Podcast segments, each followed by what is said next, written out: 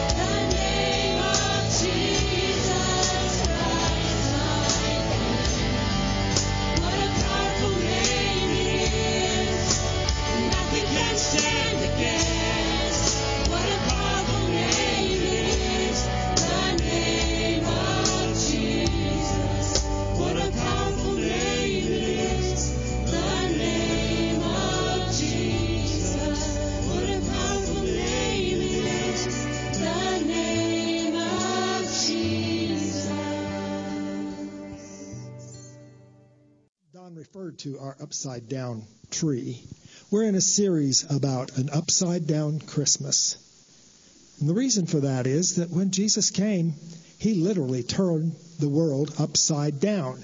He turned everything about the way that we think, the way we act and interact, the way we view our family, everything about us was thrown upside down with Jesus coming. Last week, Don talked about the genealogy that's listed in Matthew chapter 1, the genealogy of Jesus, and how scandalous it was. They, he included a prostitute. He included a foreign woman. He included the skeletons in the closet that we nobody wants to talk about the cattle rustler in the background or the bank robber or the murderer. We all want to have this nice clean genealogy, but that is the message of that genealogy that Jesus came for all of us. So throughout the the majority of the population of the world, your genealogy, who you are, where you came from, is of supreme importance. Your genealogy determines where you live, determines what you can do, determines your place in society. It determines everything about you. And in many societies, um, you not only consult your father and your immediate family and your grandfather if he's alive, but in a lot of the world's cultures, you consult people that died thousands of years ago in, in ancestor worship. Every decision you make is dependent on what your family thinks. So the commandment to honor your father and mother is extremely important. You see, here in the Western culture, we are what is known as individualists. You're not the boss of me. Nobody's going to tell me what to do. I can do what I want to. It's none of your business. But that's not true for the majority of the world. Everything is everybody's business. So, a friend of mine and I are currently reading a book, Misreading Scripture through individualist eyes. And it compares how the people in Eastern cultures read Scripture as compared to the way you and I read.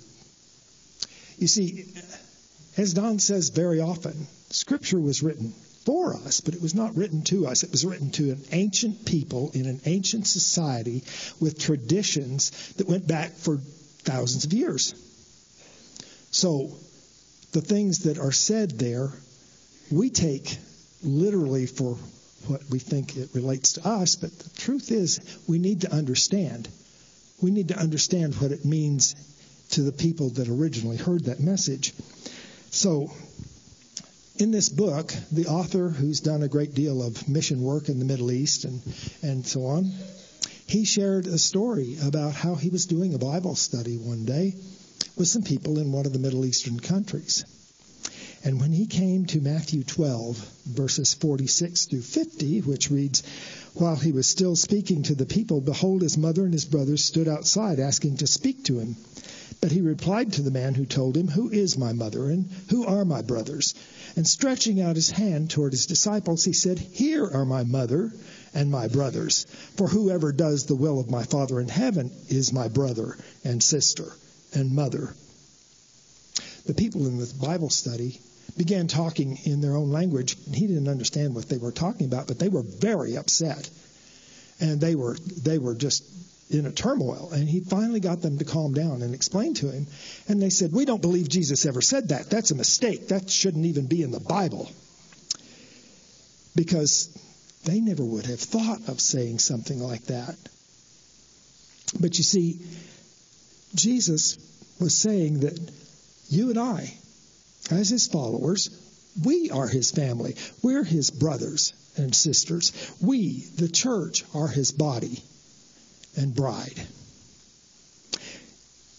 You see, at that point, his mother was still pondering what's going on with this guy?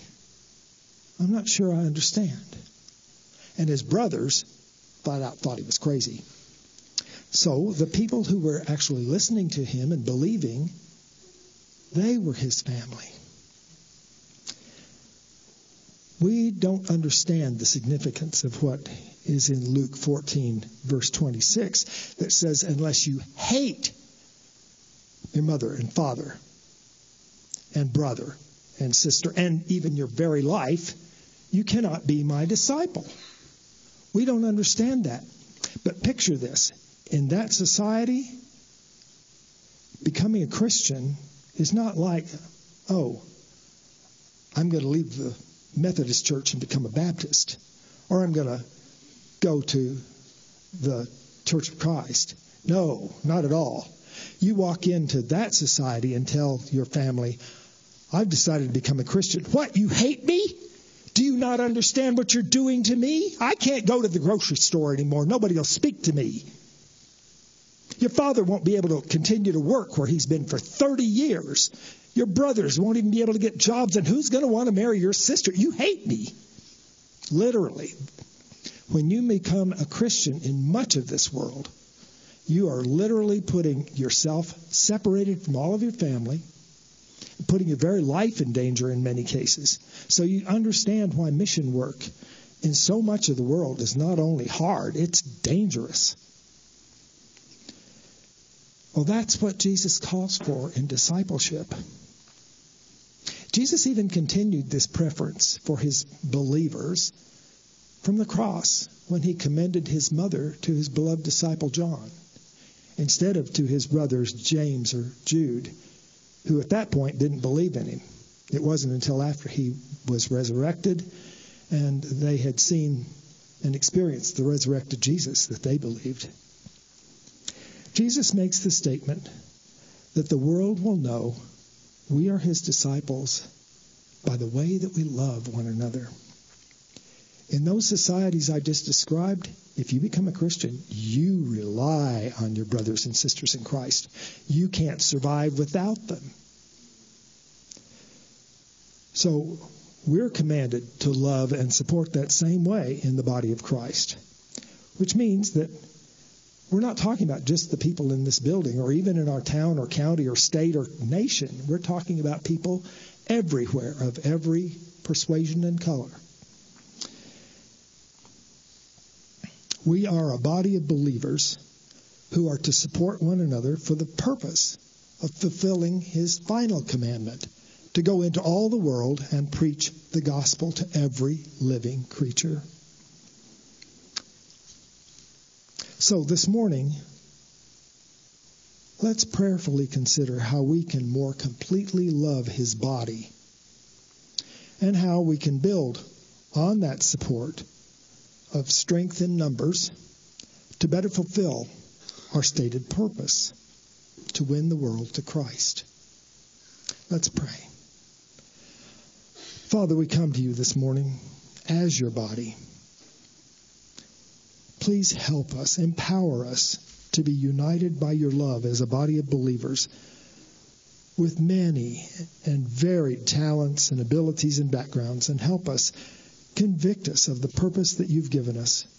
To not be your disciples in name only, to not be comfortable sitting in our pews and satisfied with the status quo, but to be active about the work you have assigned to win others to this family so that you, we can, you can use our background and their background to win even more. As the early church turned the world upside down, may we do the same. May we be known to the world as your true disciples because of the way that we love one another and how we love the world you died to save. And we pray these things in the beautiful name of our Savior Jesus. Amen. Good news, bad news. Those are, let's joke telling 101, right? I mean, most of us know those. The wife comes to the husband, I got good news, I got bad news. Good news, you know, that brand new pickup you just bought, the airbags work perfectly. The doctor gives you the good news, bad news. I got good news, I got bad news. The good news is you only have about 24 hours to live. That's the good news? What's the bad news? I've been trying to call you since yesterday. Ah, yeah, groans as good as a laugh to me. I don't care. But the lawyer gets in on the good news, bad news. The lawyer, lawyer looks him in the eye and says, Hey, I got some good news, I got some bad news. The, the, the bad news is the blood tests came back, your blood test came back, and you're an exact DNA match to the, the crime scene. He said, Well, then what's the good news? Well, your cholesterol's down to 130. Uh, see, we, we all want the good news, and we never really want the bad news. But what happens when our bad news is turned into good news? Welcome to an upside down Christmas. If you'll stick with us for the next couple of weeks, we're in Matthew chapter 1. If you want to start turning that way, if you're uh, joining us online or on the radio, we're looking at the first two or three chapters of the book of Matthew and the story of how he comes into to being. Now, the Christmas story we all know, and it's very easy to tune it out. Oh, Don, I know this stuff. I'm just challenging us this year to see it from a different angle, completely flipped over. And if you do, you'll figure out that dark becomes light and foolishness becomes wisdom. If you were with us last week, the things that are out are welcomed in. And today, bad news can become good news. Join me in Matthew chapter 1, verse 18. This is how Jesus the Messiah was born. His mother Mary was engaged to be married to Joseph. But before the marriage took place, while she was still a virgin, she became pregnant through the power of the Holy Spirit. Joseph, her fiance, was a good man and did not want to disgrace her publicly, so he decided to break the engagement quietly. Now, the first thing, keep your Bibles open. We're going to keep going through that passage and finish out the first chapter. But the first thing you're going to figure out that is Joseph is a good man. We see in verse 19 that he's he's recognized as a good man. Um, for him, the times are good. In Jewish culture, there are three stages to marriage. The first one is pledged.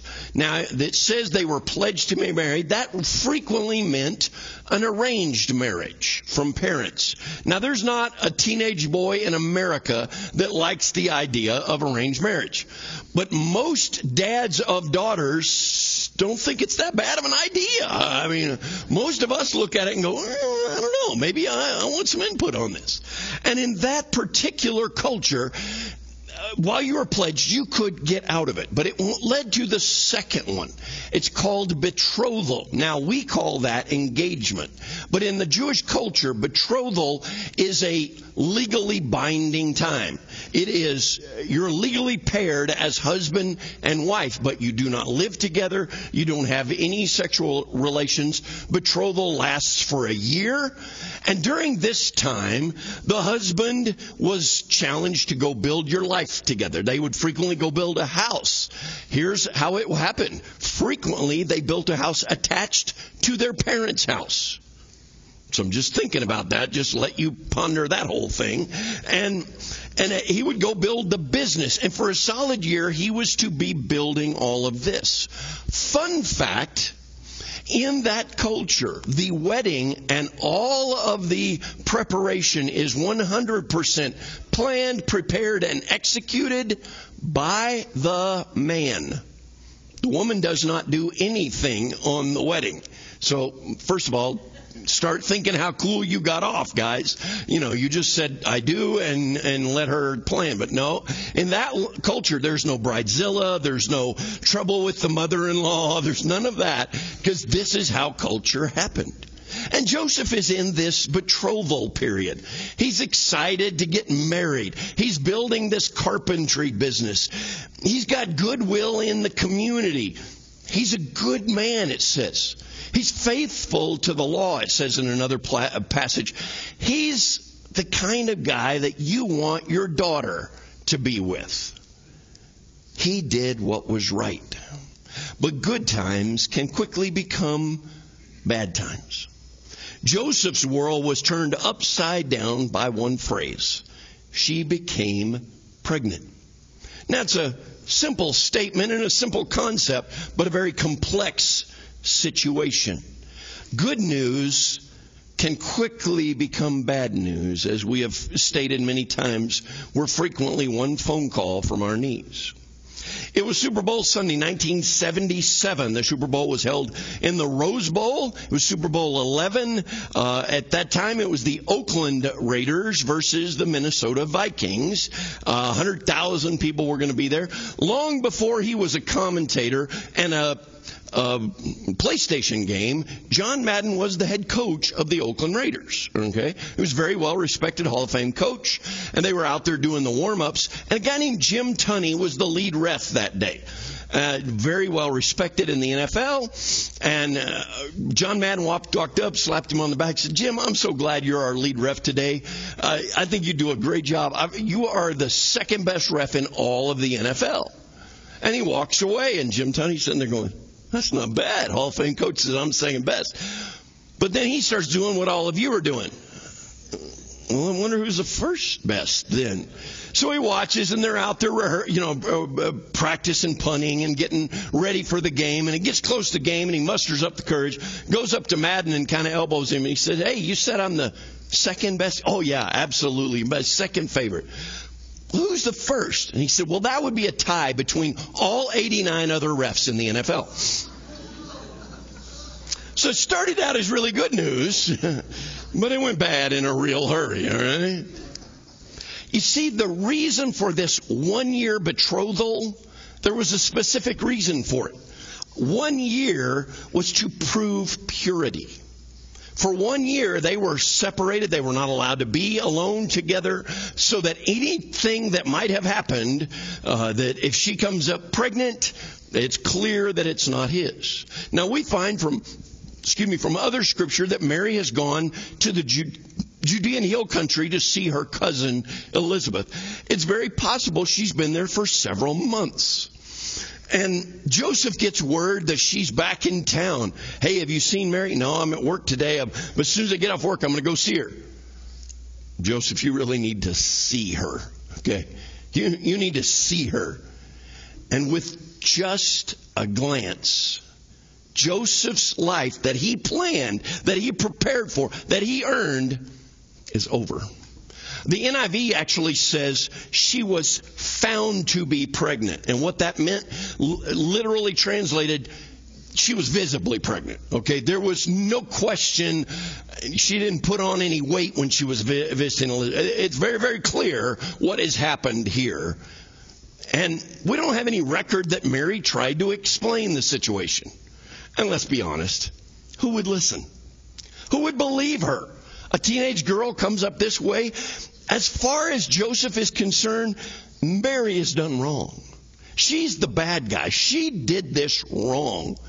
And, and it, it's very easy to see what happened. Now, there's a thing that we need to know, though. In verse 19, it said, Joseph was a good man. Now, he could have publicly disgraced Mary. It was very much within his right to bring him out into, bring her out into the city. There were Jewish tenants that would have allowed her to be stoned. That's how bad this was. He could say, "Hey, you people know I've been here for this solid year. There's no way that this this brings shame on my family. So this is all on her." He could have done that for the sake of his honor. But Joseph was a good man. I'm sure he was upset. I'm sure he was frustrated. He probably stomped around a little bit, but maybe later on that afternoon, maybe that evening, he decided, you know what? I'll give her some money. She can go on down the road to another town. She can start all over. She can tell any story she wants. You know, my husband was at war and got killed, blah, blah, blah. It'd be okay. I, I didn't do anything wrong, but there's no sense in humiliating her. So he goes to bed, and the life he desired, the life he earned, the life he planned, gone. But while he was sleeping, he got a message that led him to a decision. Join me in Matthew chapter 1 and verse 20. And let's finish out this chapter. As he considered this, an angel of the Lord appeared to him in a dream. Joseph, son of David, the angel said, Do not be afraid to take Mary as your wife. For the child within her was conceived by the Holy Spirit, and she will have a son, and you are to name him Jesus for he will save his people from their sins. All of this was to fulfill the Lord's message through his prophet. Look, the virgin will conceive a child. She'll give birth to a son. They'll call him Emmanuel, which means God is with us. When Joseph woke up, he did as the angel of the Lord commanded and took Mary as his wife, but he did not have sexual relations with her until her son was born. And Joseph named him Jesus. But did you hear how it started out? It says, as he considered this, an angel leads him and gives him some information and gives him a challenge. But I got a hunch his parents weren't really keen on this idea. I got an even bigger hunch that the local rabbi did not call the two in for counseling and encourage them to make this decision. In fact, I got a hunch everybody in the community told him, this is a terrible idea. Are you losing your mind? Don't do this. Because by marrying this girl, he gave legal status to that son as his heir, as, his, as a legal child and a son. But in doing that one thing, he lost his reputation. He lost the goodwill of the community. And I got a hunch. I really believe he probably lost probably two thirds of his business. He was going to lose money. He was going to lose reputation. He didn't do anything wrong, but by choosing this, he lost. And this is not a one time surrender by Joseph. This is the beginning of a lifestyle we see. In the next few chapters, three different times, and an angel is going to come to him and say, You need to get up, you need to pack up, and you need to go. And every single time Joseph does exactly as he's asked. He responds with simple, immediate obedience. Friends, we don't have to understand completely to obey immediately. I'm afraid we have lost this in our Christian culture and certainly in our individualist culture. Well, I need to look at everything from a lot of different angles and what's going to benefit me and what's going to hurt me. No. If God says it, I need to obey it. I need to do exactly what he says and I need to do it immediately. Do you think this made any sense to Joseph? Probably not. But Joseph obeyed.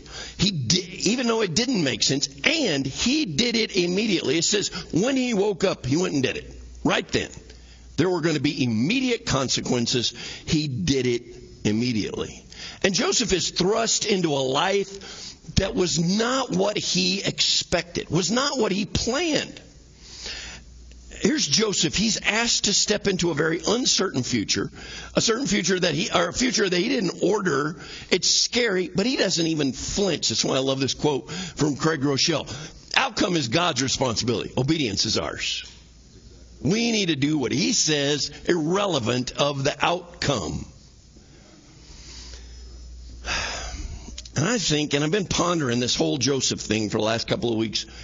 I think there are people in our own church family and our own community that have been dealt hands that they didn't really want. They didn't order. It's not the life they chose. It's not the, the desired plan they had. We call them single parents.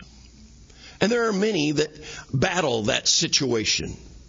No bride has ever walked down an aisle and said, I can't wait to be a single parent. No husband has ever said, I just can't wait to be abandoned. Nobody ever does that. Many times, these are people that had no control over the situation. The other party did something to them. The other party bailed or abandoned. It's not what they ordered. It's not what they earned. It's not what they planned for. They've had to deal with addiction. They've had to deal with abuse. You hearing me? This is not the hand they were dealt. Uh, this is not the hand they wanted, but it's the hand they were dealt. What if we, as a church family, really saw single parents? Really reached out, really poured into. Not that there are any other people that are more or less important. I just, I'm really burdened by that right now. Can we look at some people in some difficult situations and stand with them? Because I think that would be a great thing for our church to do. Most of you have read a bunch of the Chicken Soup for the Soul books, right? There's a myriad of them. I remember one story about a mom named Kayla and her three year old daughter named Avery. And they were at the store, and Avery was riding up in the cart, and they were doing some stuff. And mom sees on the end cap uh, a, a coloring book that would be a great stocking stuffer for Avery. And so she does what most of us parents do. She kind of shields, takes it, puts it behind her back, tries to slip it into the basket, put some lettuce on it, do do something to cover up. But Avery pot, spotted it, right? Mom, what are you doing? Mom, what? what's going on? Mom, what's that, Mom? What's that, Mom? And she starts digging around, and they're like, leave it alone. And of course, being a three-year-old, she somehow got her hand on it, pulled it out.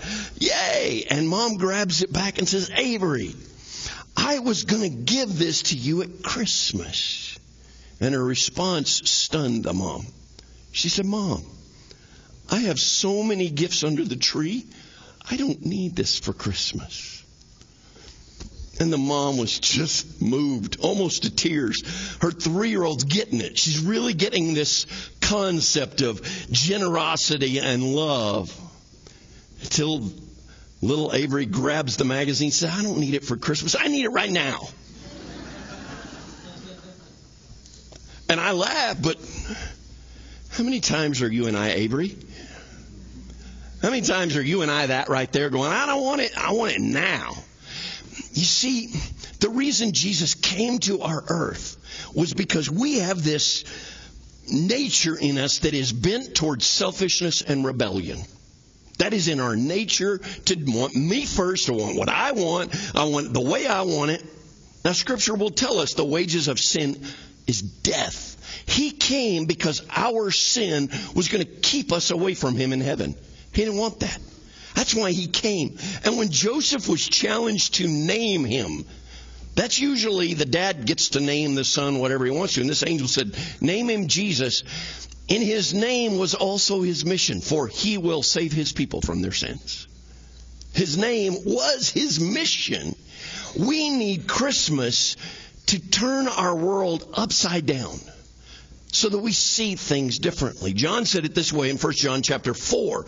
God showed how much he loved us by sending his one and only son into the world so that we might have eternal life through him. This is real love. Not that we love God, but that he loves us and sent his son as a sacrifice to take away our sins. Now, I don't know how he did this, but I think somehow Joseph figured this out. We see in verse 19, Joseph is a good man, but somehow in his brain, he figured out being a good man isn't good enough.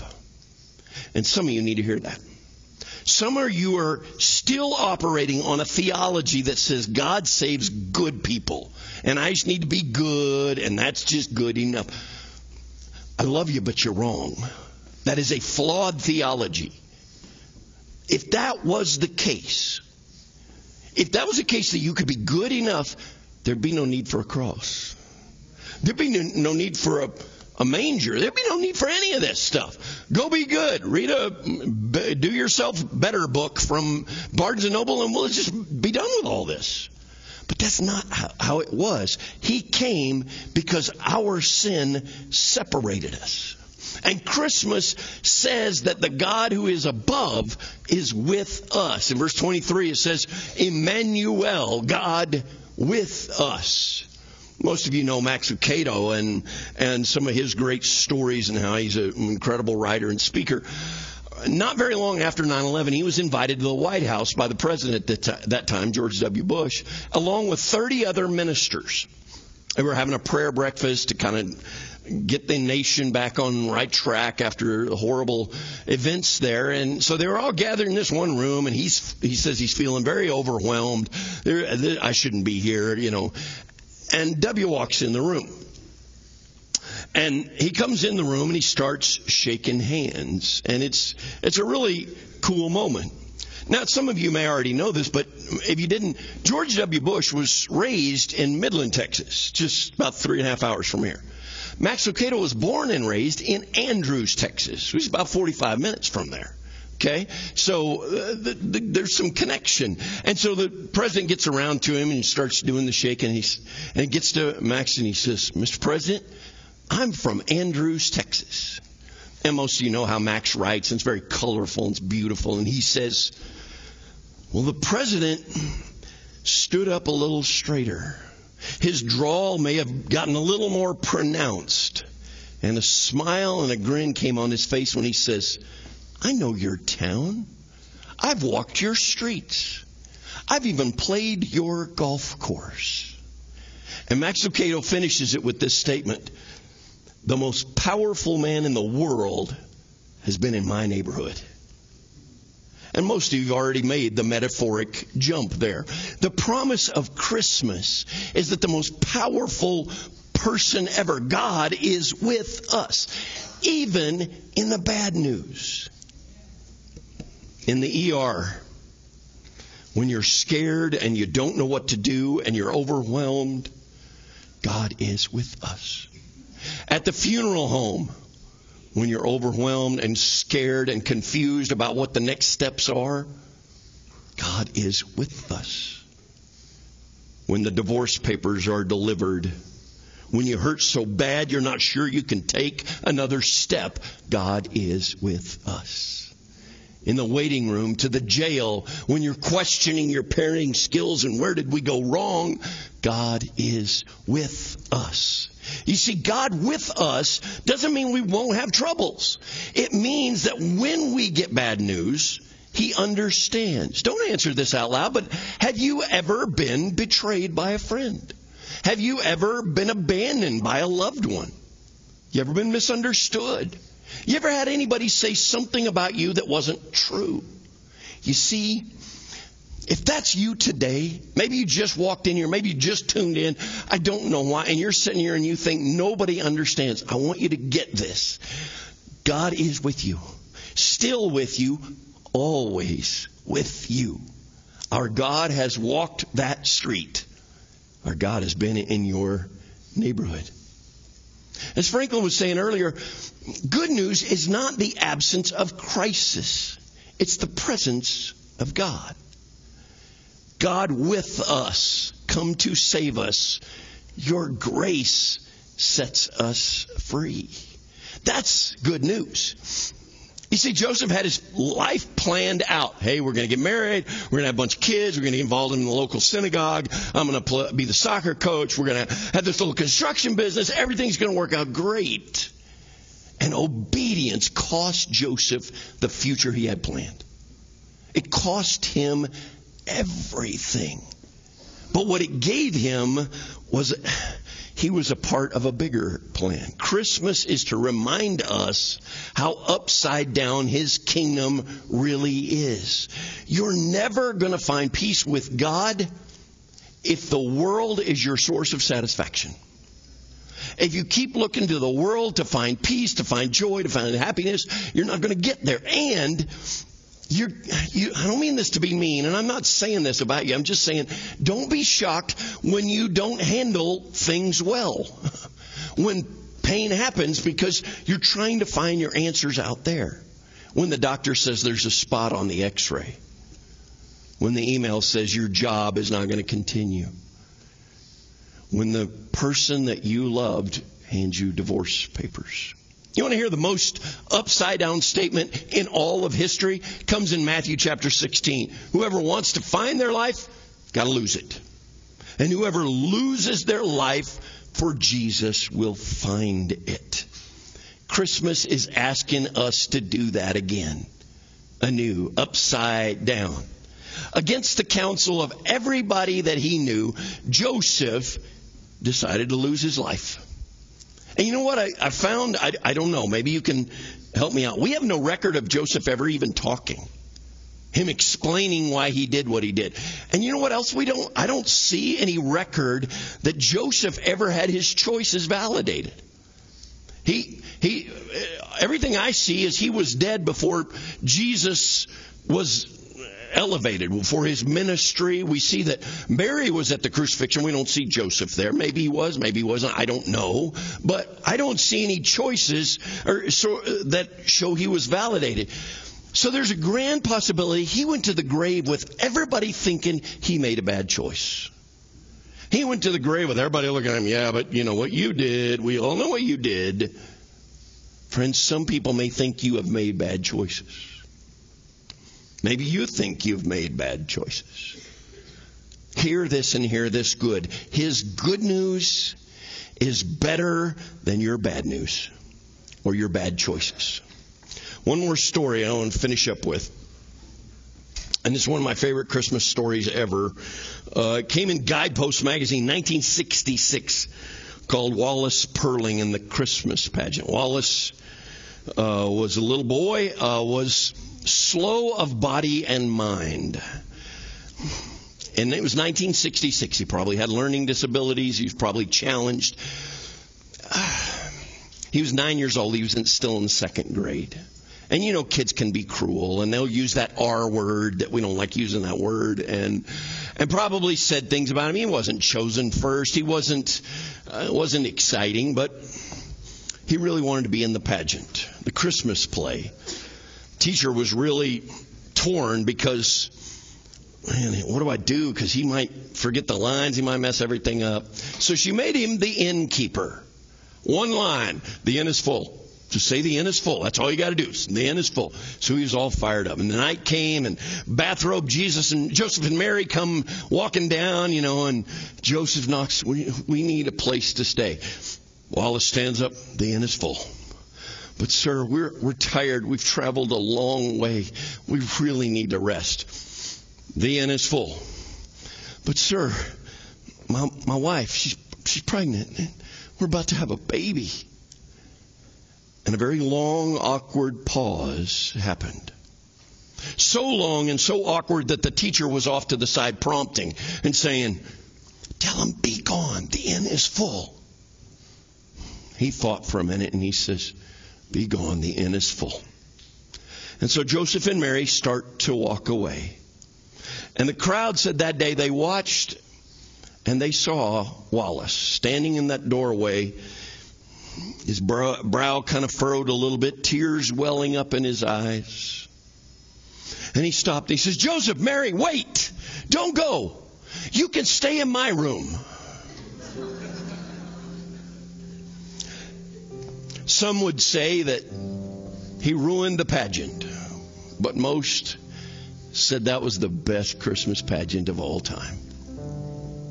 You see, he came for you, for me, for all of mankind. And it should change how we view everything. He came to change the bad news that we face every day and turn it into good news. Now, it doesn't take a rocket scientist to turn on the news and see bad news, right? There's tons of it out there. But He has given us hope. He is the Prince of Peace. And I pray that you get that today. He has come to give you peace. Thank you for listening to audio from Central Christian Church in Portales, New Mexico. Feel free to make copies of this message to give to others, but please do not charge for those copies or alter the content in any way without permission. To connect with us, visit our website at centralwired.org.